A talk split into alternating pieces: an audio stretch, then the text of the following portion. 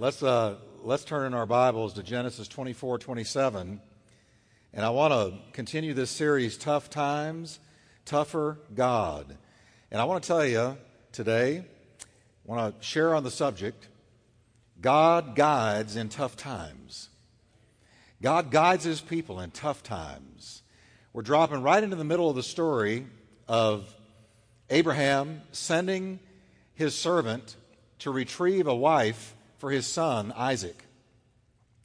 It's a painful time in the Abrahamic household because Sarah has died.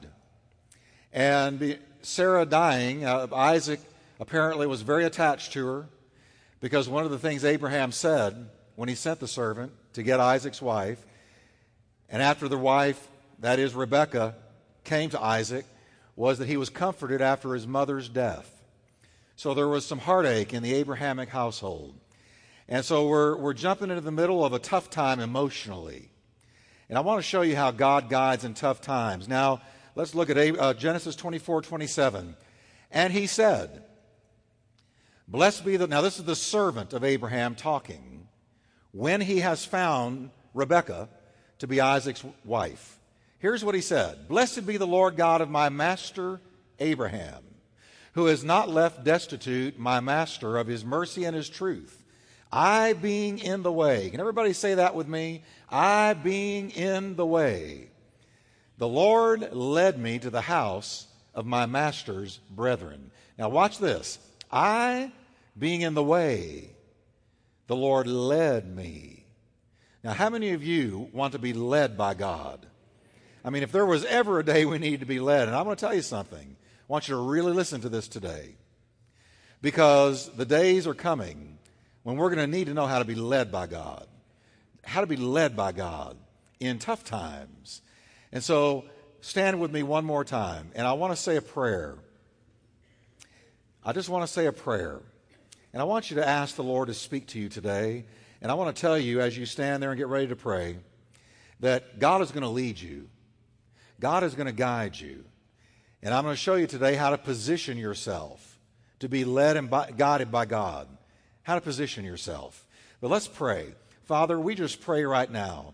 Everyone in here who has called out in the name of Christ is your child. And Lord, we need to understand guidance. Lord, you've got a plan for everyone in this sanctuary. And I pray you will guide us and lead us in the way. And I thank you for it. Now, will you breathe a prayer and say, Lord, speak to me. I receive your word in Jesus' name. Amen. Well, turn to your neighbor and tell him God's going to guide you. All right. Well, I'll tell you, if I can't preach in the atmosphere today, I can't preach. The Lord really visited us today, and I'm, I'm excited. I'm excited about what he's doing. I sense the hand of the Lord with us. And uh, let me just tell you today that, first of all, there are two kinds of guidance, and I'm going to talk about the second kind next week. But there are two kinds. I'm going to call the first one direct guidance, conscious guidance. When God comes to you and says, this is the way, walk ye in it, an impression comes to your heart. The word speaks to you. The sense that you are supposed to do something comes to you.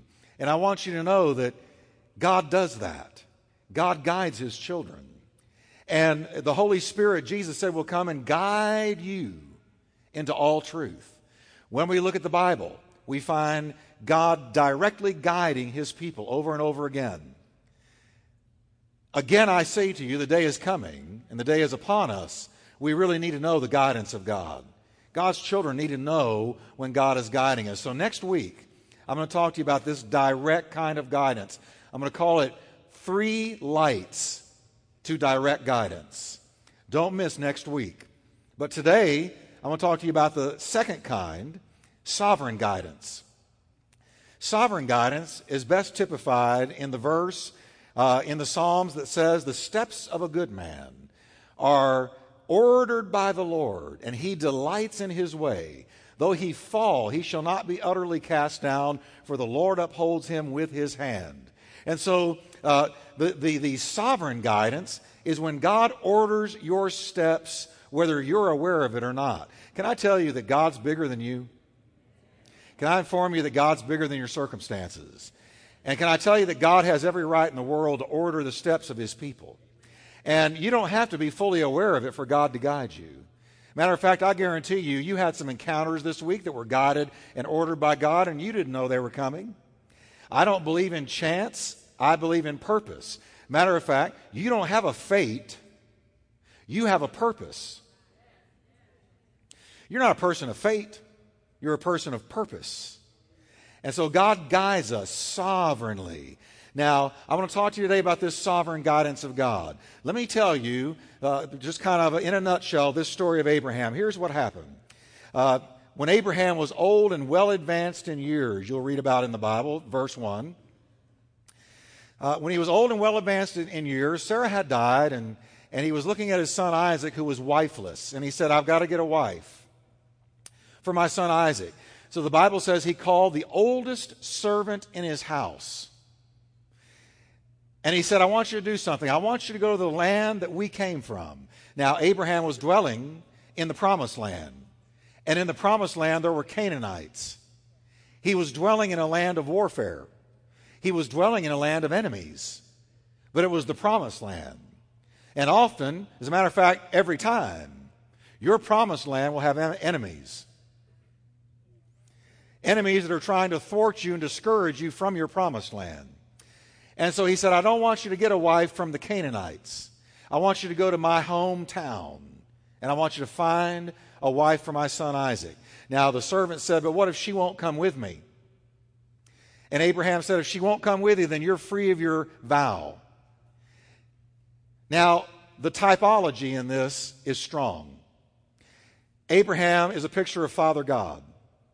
Isaac is a picture of Jesus Christ. The servant is a picture of the Holy Spirit. And God the Father, or Abraham, sent a servant, the Spirit, to get a wife for his son. Now that's what's happening in the earth today. If you want to know what God's doing in the earth today, the servant, the Holy Ghost, has been sent to get a wife for the son. And if you're a part of the body of Christ, you're a part of that wife. You are betrothed to Jesus. And it's the Holy Spirit that does it. This that you saw down here today, all these people coming down here to get right, that's the activity of the Holy Spirit. No man comes to the Father except through the Spirit. The Spirit is the, I, every time I pray for church, I pray the Holy Spirit walks into the building. I pray the Holy Spirit, who is not an it or a thing or a force, but the Spirit is a person, God the Holy Spirit. And I pray that the Holy Spirit walks in and that he touches hearts. I pray it every time. I come to church to watch the Holy Spirit move. I don't come to church to watch me do something or you do something. I come to watch the Holy Spirit move. And more times than not, I'm amazed. I'm, I'm the most amazed spectator. But I'm a spectator. The Holy Spirit has been sent by God the Father into the earth to get a wife for his son Jesus. And one day the last person will repent. The last member of that bride will repent. And Jesus will say, that's it. And he's going to come and get his bride. And we're going to go to the marriage supper of the Lamb. You're not just a child of God, but you're a part of his bride.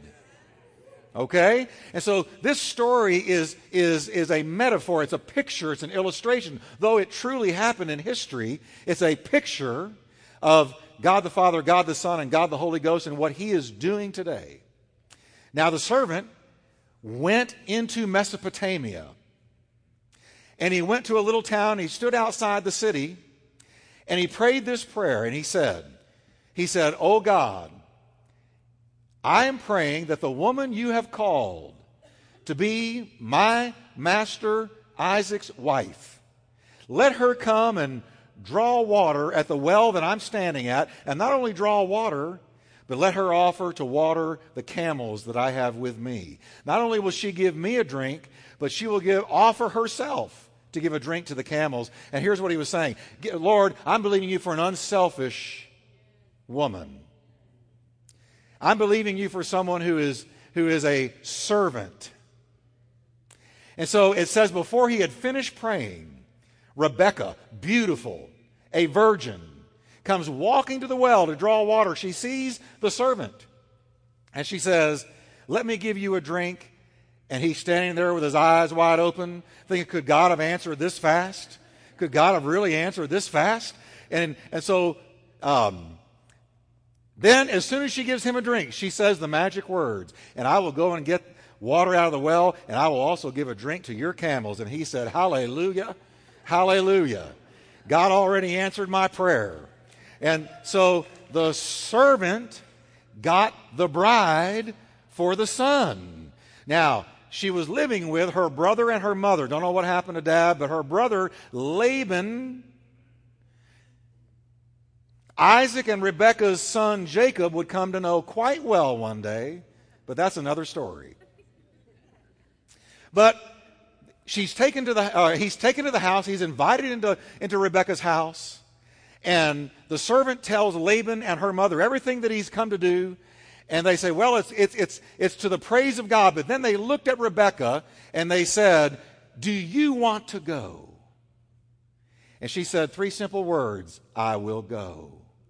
And when she did that, she was a perfect picture of you and me when we say, I will receive him.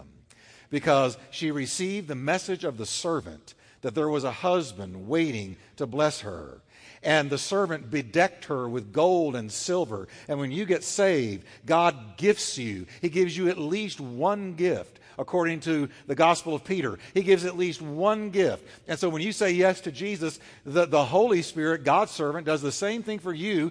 He gives you, first of all, himself. He fills you with the Spirit. Then he gifts you to be a servant to other people. He gifts you with that which money cannot buy. And then he gets you ready to take you to your husband. And that's what we're all about.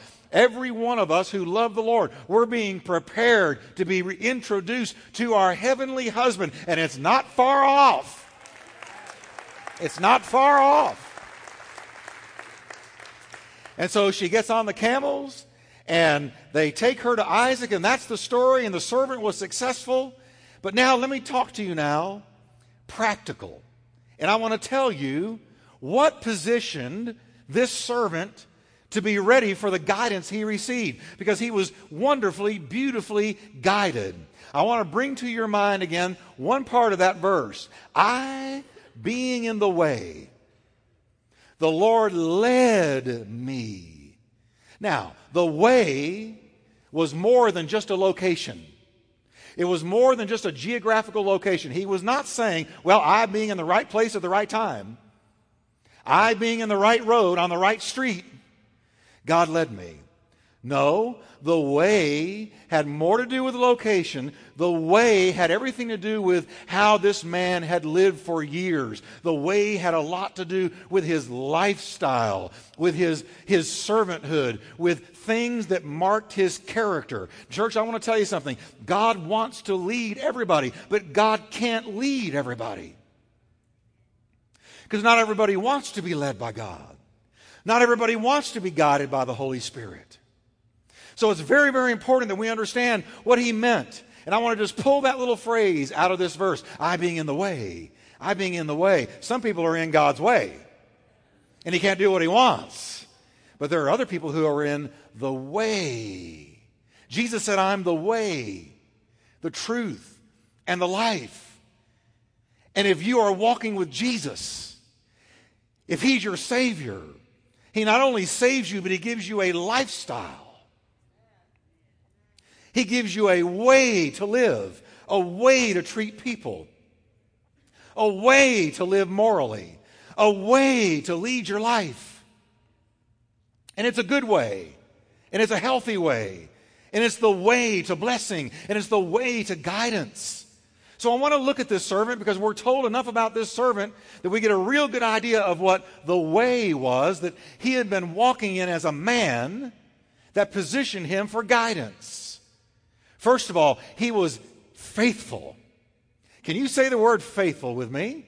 He was a faithful servant. Listen to what verse two says about him. Verse two says, so Abraham said to the oldest servant of his house, who ruled over all that he had. Now, Abraham, we are told in the Bible, had tons of servants, lots of servants, but this was the oldest one. He looked out among all of his servants, and he said, I want the one most faithful, because this is so serious. I'm about to send a servant to go find a wife for my son. And not only is she going to live with him, but we got a real tight clan here, and I'm going to have to live with her too. So God, I need a servant. So he, he got a the, the faithful servant. Now, folks, I want to tell you something. Faithfulness is honored by God. Faithfulness is watched by God. Faithfulness is known by God. Can I just talk to those of you who may clean toilets for a living? Or you may be out there just raising some children and you feel like nobody notices, nobody cares, nobody gives you credit, nobody gives you honor. Or you may be working in a job where there is an unappreciative boss and every day you've got to put up with it, but God has not let you leave, and so there you are. And every day you just faithfully go. Can I tell you that no matter whether a human being sees you or not, God Almighty is watching you, every move you make. God is watching your faithfulness. Jesus said, "He that is faithful in the little things will be made, will be made ruler over much." If you're faithful in the mediocre, if you're faithful in the ordinary, if you're faithful in the common, if you're faithful in the little things that God gives you to do, practical things that don't seem spiritual to you, yet faithfulness is a spiritual character quality that God is developing in you, and God watches the faithful. And get ready, in the kingdom of God, the way up is down. The way to be promoted is to serve. And as you are faithful, God is marking it. God's got it on his calendar. God is taking note of it. You are in his eyes. You are on his heart. God sees it, and he's going to bless you in tough times. The Bible laments in Proverbs, a faithful man who can find. Faithfulness is so rare that the writer of Proverbs said, I, I can't hardly find a faithful man.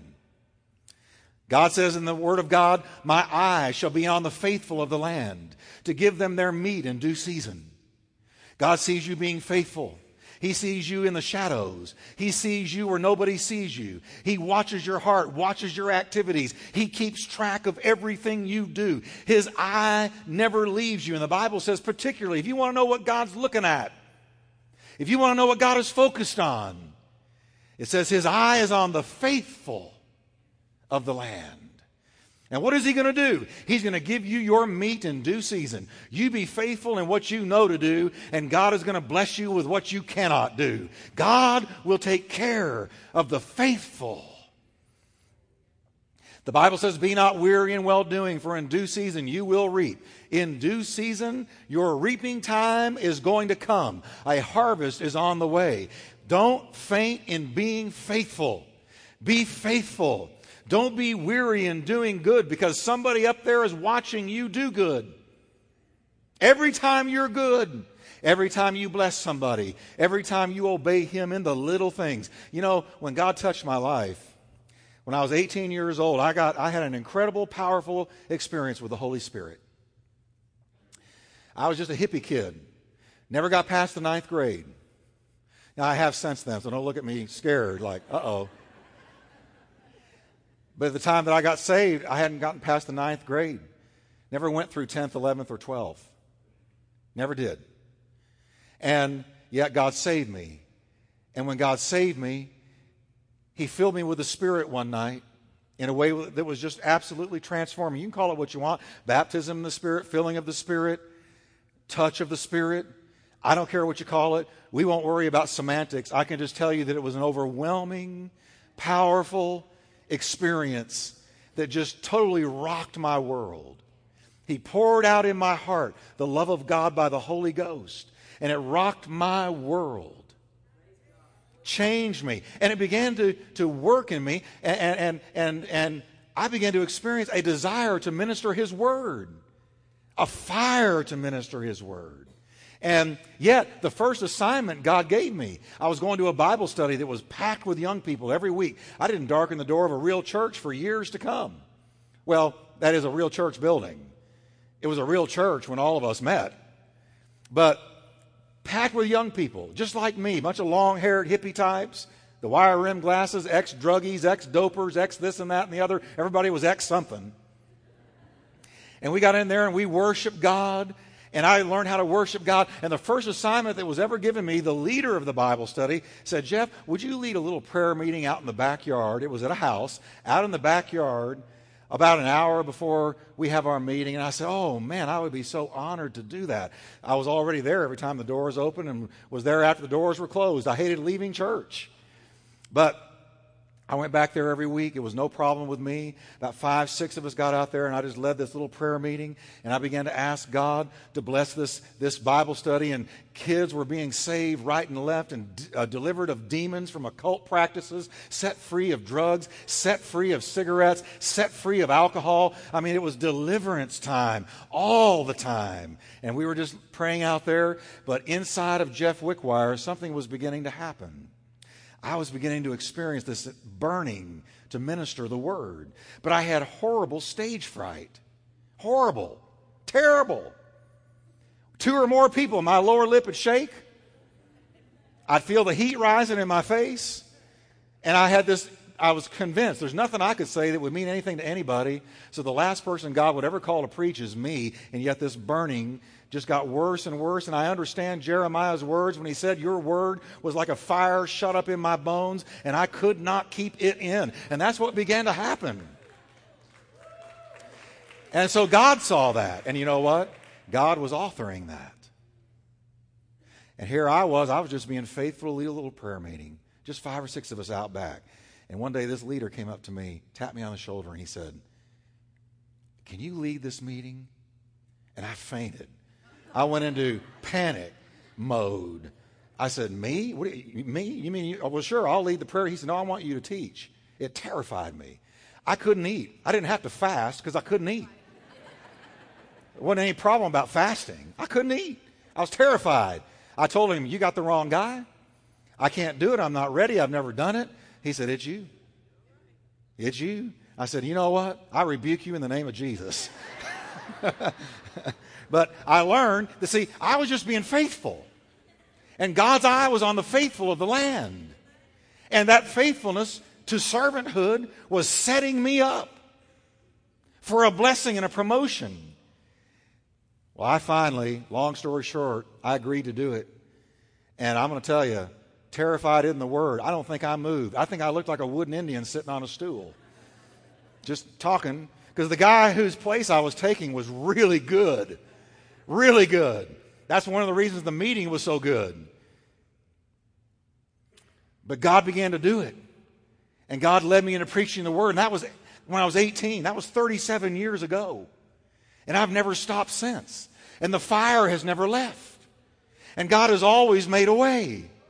And He'll make a way for you. He'll guide you when you're faithful. You just find something to do in the house of God and do it. I, being in the way of faithfulness, the servant said, the Lord led me. So, Pastor, I can't find the will of God. Just get into the house of God and find something to do and start doing it. If nothing else, just start worshiping the Lord in the house of God. Just get in the house of God. Get somewhere where the river is flowing and just do something. Serve. Now, the second thing about this servant is he was flowing in God's divine program for that time period. He was flowing in God's divine program for that time period. Now, I want you to listen to this verse. It describes the ministry of Abraham, and this is very, very important because Abraham is what God was doing in that time period. Genesis twenty-four, verse seven says this, the Lord God of heaven, this is Abraham talking, who took me from my father's house and from the land of my family, and who spoke to me and swore to me, saying, to your descendants I give this land. He's telling his servant, you're serving God's man for the hour, God's plan for the hour. He said, He will send His angel before you, and you will take a wife for my son from there. Here's what Abraham was saying to him. This is what God is doing in our day. Abraham was the beginning of the covenant people. It was through Abraham that the Messiah was ultimately going to come. It was through Abraham that the Semitic race, the Jewish people, got the promised land called Israel. It was Abraham who went to the promised land in obedience to God. not knowing where he was going. And he went and took the land, and his descendants took the land and lived in the land. And it was in that land where Jesus was born, in Bethlehem. And it was from the Abrahamic descendants that Jesus Christ the Messiah was born and brought to the earth. Abraham was what God was doing in that day. And what did this servant do? He got himself smack in the middle of what God was doing in his day. Now, can I tell you, God is not doing what Abraham was doing in our day. I'll tell you who the guy is in our day. His name is Jesus Christ. And that is what God is doing in our day. Jesus is God's plan for our day. History is racing toward the end of time. And standing at the end of that road is Jesus Christ. He will judge all of history. It's all going to stop with him.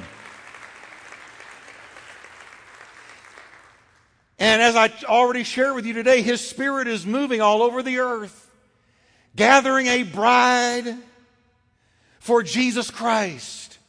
People are being saved as we speak by the thousands and hundreds of thousands all over this world. God is getting together the bride that's going to be raptured one day. And I'm telling you, when that rapture happens, about thirty million people in America are going to disappear.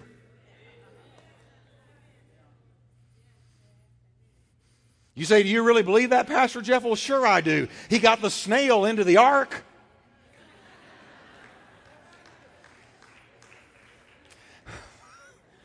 I don't know where that came from. He got the snail into the ark. Two of every kind he led to that ark. They were all in there in that ark when the end came. If he can get a snail into the ark, and a lion into the ark, and a skunk into the ark, and a possum into the ark, and a coon into the ark, and a rhino into the ark, bless God, he can get you to church.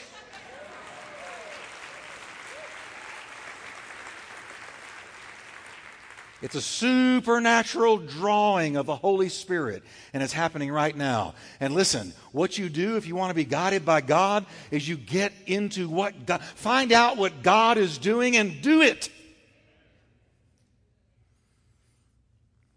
When I lived in Austin, I lived near the San Gabriel River.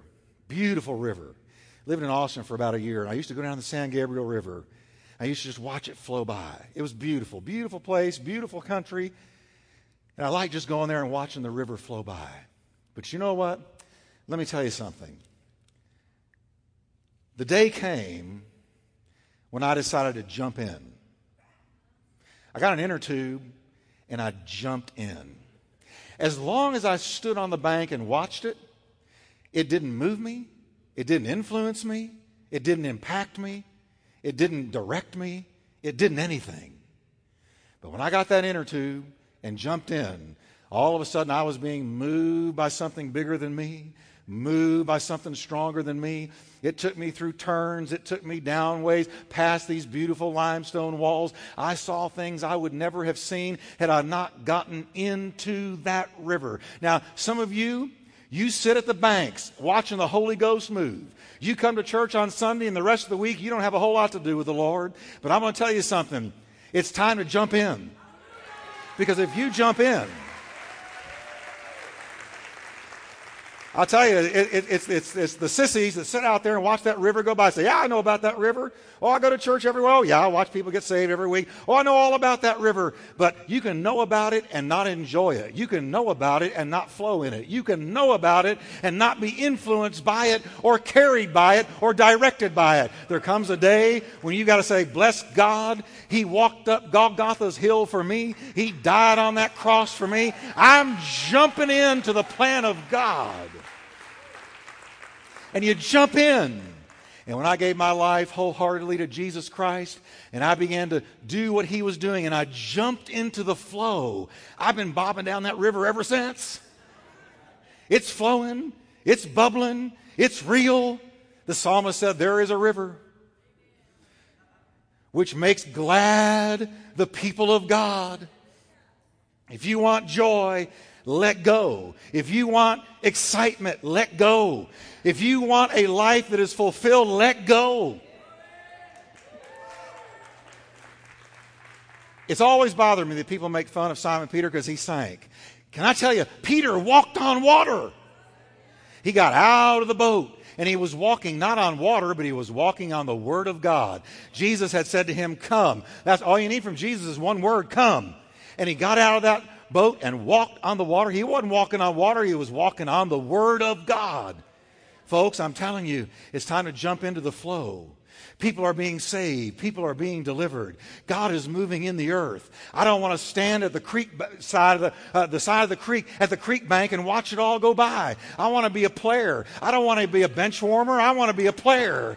I want to be involved. I want to be used of God. I want to get out there and see lives changed. I want to be anointed. I want to be appointed.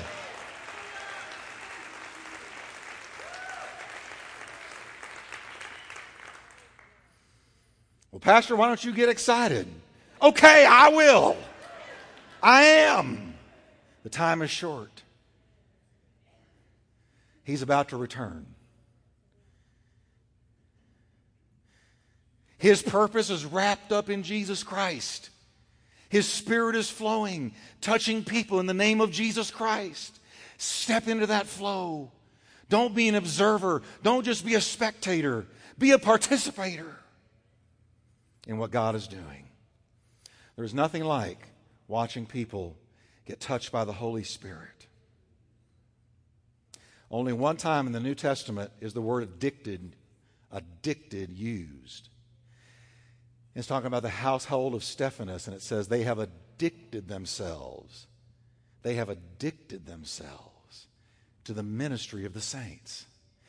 After a while, it flows in your veins. After a while, you get hooked on seeing God move. After a while, you got to have that fix every day. I got to have that fix every day. I want to see God move. And, and, and, and the, the devil's doing his best to sideline some of you, to get you discouraged and to get you want, wanting to faint and give up and walk away. He's fought you in your promised land, but you can't let him take it from you. You've got to guard your call. You've got to guard what God's put his hand on you to do. You can't let the devil take it from you. This is the day. This is the hour. This is the time. This is the moment when God is moving.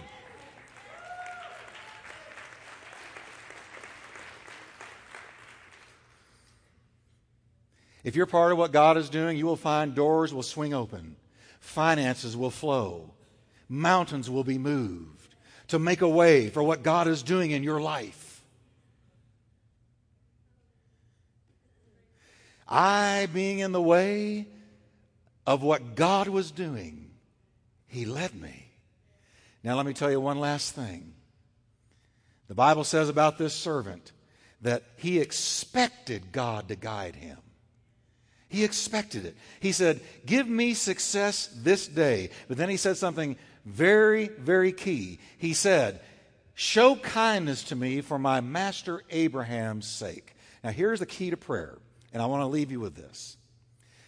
God doesn't bless you just for you. Every prayer that God answers for you, he does it because of Jesus. See, this servant knew he's not going to lead me to Isaac's wife because of me. He said, I'm, a, I'm going to appeal to something higher.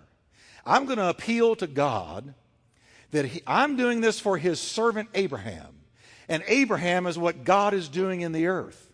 God is raising up the Jewish race to bring forth Messiah. Abraham is God's plan for my time period, the servant said. So I'm going to do this for him. And he said, Lord, for Abraham's sake, bless my way.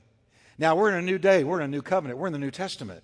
But let me tell you something about God. When you say, Lord, I'm not in this for me. I'm in this for you. For Jesus' sake, I'm asking you to provide. For Jesus' sake, I'm asking. I, I prayed over this building. I said, Lord, for Jesus' sake, get us into that building. For Jesus' sake, give us a place to meet, because you know that I'm going to preach your gospel, and you know that we're going to go for souls, and you know that we're going to lift up your name, and you know that I'm not going to throw the word of God out the back door and walk away from you. You know, Lord, that I'm going to stand for you, and I am not going to get watered down, diluted, polluted. I am going to preach the gospel. You know that, Lord. So make a way for Jesus' sake. And he made a way.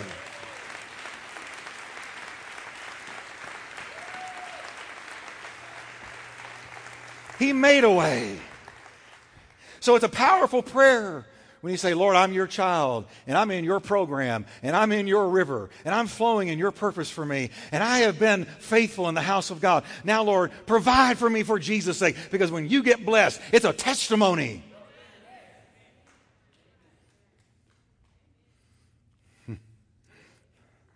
We can expect God to guide us for Jesus' sake. All that God does, He does it for Jesus' sake. That's why He said, Jesus, that is, in my name, you will ask for anything, and it'll be done for you. In my name. Why? Because when God hears His name, it rings the bells in heaven. When He hears Jesus' name, it moves His heart. He blesses us for His Son's sake. He guides us for His Son's sake. He deliver us, delivers us for the sake of His Son. He heals us. He blesses us. He enriches us. He restores us for His Son's sake, so that we can be a glory to His Son in the earth. There's something more important than what you're doing, and it's what God is doing. In the earth, you're His ambassador. I being in the way, the way, the Lord led me. I being in the way of faithfulness. I being in the way of God's program for the hour. I being in the way of faith that He will guide me. He led me. He led me. Here's Isaac gets out of his tent, looks out there on the horizon, and the camels were coming. And on one of those camels was his wife. You know what? Soon, the Lord's going to look down and the camels are going to be coming. Can you stand with me?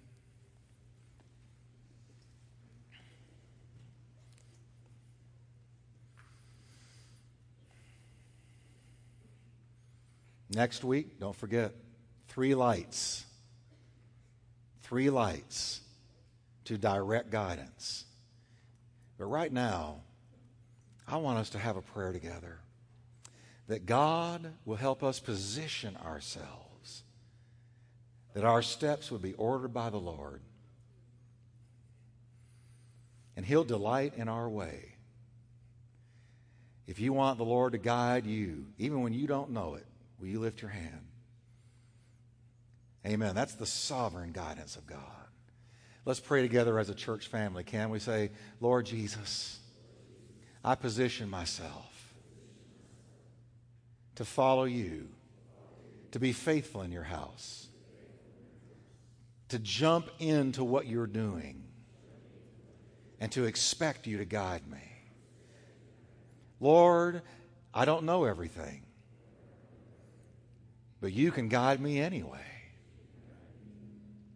Now, with every head bowed for a moment, if you can say, Pastor Jeff, I feel like God has guided me to this place, to this church. You have a peace that this is your home. I felt impressed by the Spirit of God to give an invitation today to people who feel like this is your home church. See, God guides us to a church. And the Bible says that those who are planted in the house of the Lord flourish in the courts of our God. There's something about being planted in a church where you can put down roots, get to know the people, and release that servanthood, that faithfulness in the house. God will speak to you there. And I believe it's very key when God guides us to a church home. So you've got a peace in your heart. So how do I know, Pastor? Well, you feel at home. And there's a peace. And you're drawn here. The Spirit draws you.